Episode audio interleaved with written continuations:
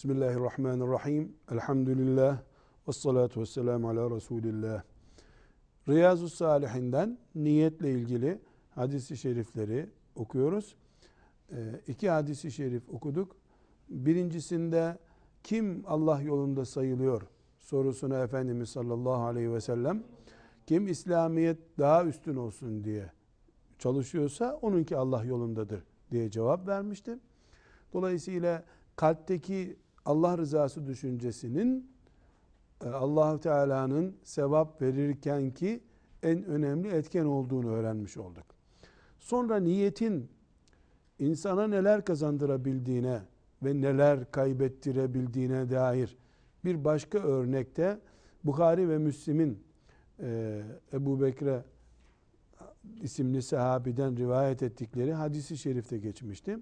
Orada da Efendimiz sallallahu aleyhi ve sellem buyurmuştu ki iki Müslüman birbirlerine kılıç çektikleri zaman katil de maktul de cehennemdedir. Anlaşılmayacak hiçbir bölümü yok bu hadis-i şerifin. İki Müslüman karşılaşıyorlar veya işte birbirlerine silah çekiyorlar. Biri öldürüyor, öbürü ölüyor. Öldüren katil olduğu için cehennemde zaten. Öldürülmüş olan öbürünün kanına bulaşmamış. Kendisi ölmüş aslında. O da cehennemdedir diyor Resulullah sallallahu aleyhi ve sellem Efendimiz. Ashab-ı kiram burada çok hassas bir noktanın bulunduğunu, nazik bir anlama farkı olduğunu hissetmişler. Sormuşlar ki ya Resulallah Evet katil belli. İnsan öldürdü. İnsan öldüren cehenneme girer. Bu anlaşıldı. Öbürü ölmüş. Maktul. Katil gibi işlem görmesi neden? Niye maktul de cehenneme girsin gibi bir anlama sorusu sormuşlar.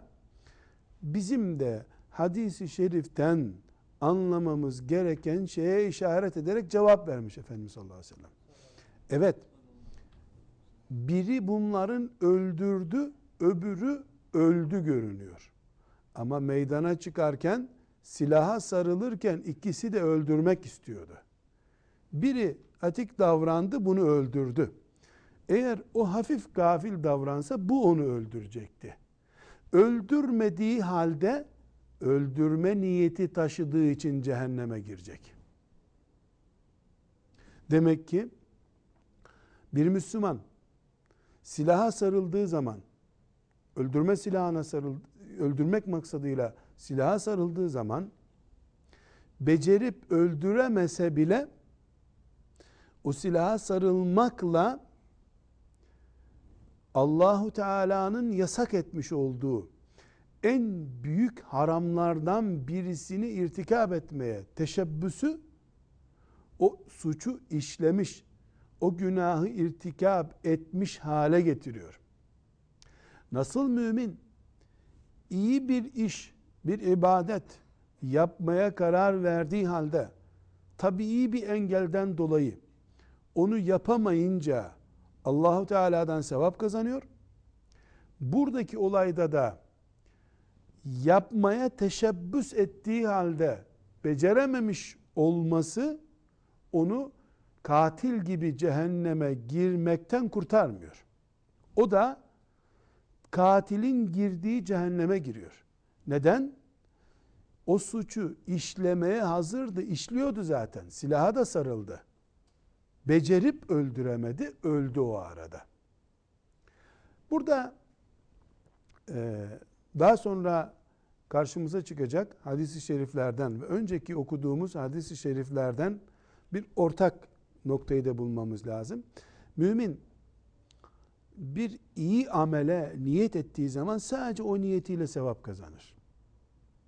Kötü bir işe teşebbüs etmedikçe niyet etmekle o işi yapmış gibi saymıyor Allahu Teala onu. Bu da onun Rabbimizin rahmetinden kaynaklanıyor.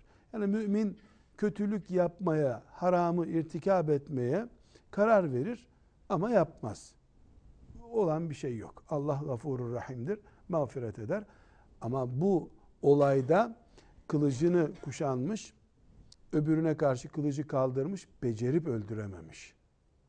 Becerip öldürememiş. Bu o sözünü ettiğimiz kötülüğün düşünülmesi günah olarak yazılmaz e, boyutuna girmiyor. Bu daha ileriki bir nokta. Kötülüğü düşünüyor. işlemeye karar veriyor. O zemine çıkıyor fakat yapamıyor. Yapamıyor. Dolayısıyla e, burada Efendimiz sallallahu aleyhi ve sellem iki kişi silahlarıyla birbirine e, saldırdıklarında birisi öldürüyor, öbürü ölüyor. Öldüren de ölen de cehennemdedir buyuruyor. Neden? Biri yaptığı eylemden dolayı insan öldürmenin cezası cehennemdir. Cezasını görüyor. Öbürü de yapmak için elinden gelen her şeyi ortaya koyup yapamadığı suçundan dolayı o niyet, o kötülüğe, o o Allah'ın haram ettiği şeyi yapmaya teşebbüsten dolayı bu suçu irtikab etmiş oluyor.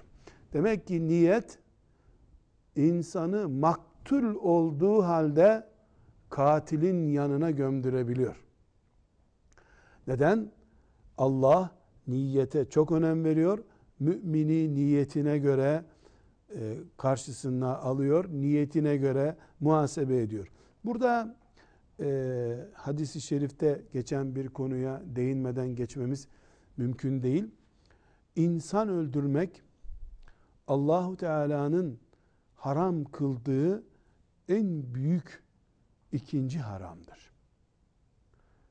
Hiçbir şekilde insan canına kıymak caiz değildir. Allah'a şirk koşmaktan sonra en büyük günah cana kıymaktır. Ve can savaşta öldürüldüğü için dikkat çeken askerin ölümünden ibaret değil. Her halükarda Allah'ın yarattığı bir cana bir yolla kıymak ve burada kasıt taşımak büyük vebaldir. Bunu biz e, bu çağın afetlerinden birisi olarak kürtaj türlü ölümden başlatmamız lazım.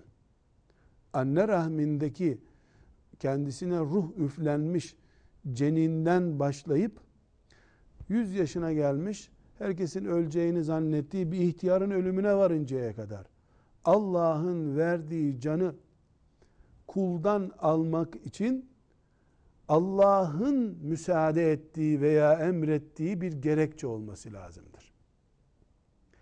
Kızmak, sinirlenmek vesaire gibi şeyler bizim için makul olan şeyler hiçbir zaman Allah'ın verdiği, verdiği canı almaya ruhsat değildir. Hak etmişti. Hak etmişliğe karar verme merciği o öldürülmesi gerekenin muhatabı değildir. Devlet makamıdır. Yargı makamıdır. Allah insanların birbirlerini öldürmelerine hiçbir yolla müsaade etmiyor. Öldüren merci, devlet merci olursa veya işte müminlerin başında bulunan merci hangisi ise o merci olursa o zaman öldürmek mubah olur. Müslüman şu veya bu sebeple işte filan kavgadan filan tartışmadan dolayı kendine cana kıyma hakkı tanıyamaz. Eğer böyle bir suç işlerse mümin Allah'a şirk koşmaktan sonraki en büyük haramı işlemiş olur ki Kur'an-ı Kerim nauzu billah ebedi cehennemde kalmaktan söz ediyor. Ebedi cehennemde kalmak kafirlere ait bir cezadır. müşrikler, Allah'a evlat isnat edenler, eş isnat edenler, putperestler, iman etmeyenler ebedi cehennemde kalacaklar. Bir mümin iman ettikten sonra bu ebedi cehennemde kalma türlü bir ceza görmemesi lazım. Allahu Teala insan canına kıyan ve bunu kasten yapan şüphesiz kasıtlı cana kıymaktan söz ediyoruz. Kasten, bilerek, isteyerek, planlayarak insan canına kıyan birisinin ebedi cehennemde kalmasından söz ediyor Kur'an-ı Kerim'de. Kur'an-ı Kerim böyle buyuruyor. Alimlerimiz Allah onlardan razı olsun.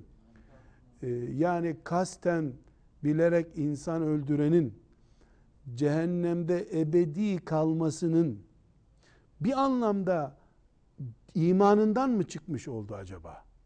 İslamiyeti mi terk etmiş sayıldı gibi bir düşünce olmaması için oradan buradan delil toplamaya çalışmışlar. Yani bu ebedi kalış son kararsa demek ki kafirler gibi cehennemde kalacak hükmü çıkıyor. Hayır, son karar değil. Bir yolla Allahu Teala bunu mağfiret eder de işte şöyle bir sebep var gibi bir çıkış yolu aramışlardır. Ama e, fıkıh kitaplarına baktığımızda İslam alimlerin yorumuna baktığımızda bize bazı çıkış yolları gösterirler. İşte kasten insan öldüren şöyle olacak böyle olacak denebilir ama Kur'an-ı Kerim cehennemde ebedi kalacak diyor. Kasten bir mümini öldüren yandı Allah muhafaza buyursun. Ebedi yanacak hem de. Onun için mümin Allah'a şirk koşmaktan ne kadar kaçınıyorsa cana kıymaktan da o kadar kaçınacak, öyle uzak duracak ve Allah'a sığınacak. Bu da o tip ortamlardan uzak kalmakla, vurdulu kırdılı, döktülü konuşmalardan bile nefret etmekle başlayacak bir eğitim sürecidir. Aksi takdirde elbette insan her gün bir kişiyi öldürmeye karar verecek şekilde doğup büyümüyor. Sonra insan yaşadığı ortamdan, gördüğü kültürden, dinlediği sözcüklerden etkileniyor. Her gün insanlar ölümden, bombadan, afetten, şurada ezildi, burada başı koptu gibi afetlerden dinleye dinleye sonunda bunun filmlerini izleye izleye sonunda insanlar öldürmeyi basit görmeye başlıyorlar. Bu nedenle Allah Allah'a şirkten sonra en büyük suç olan insan canına haksız bir şekilde kıyma, kasten insan öldürmeye teşebbüs etme afetinden ki bu büyük bir afettir. Nauzubillah. Kur'an-ı Kerim ebediyen sonsuza kadar cehennemde kalmaktan söz ediyor. Ee, Allah böyle bir afete kulu düşürmesin diye hem dua etmek lazım. Çok korkunç bir şey bu. Hem de e, çocuğundan yaşlısına kadar Müslümanın böyle bir kültürü kulağından ve gözünden uzak tutması lazım. Hocam bu fiilin e, öldürme kastıyla işlenmesi gerektiğini ifade ettiniz. Öldürme kastı olmadan kaza ile işlenmiş.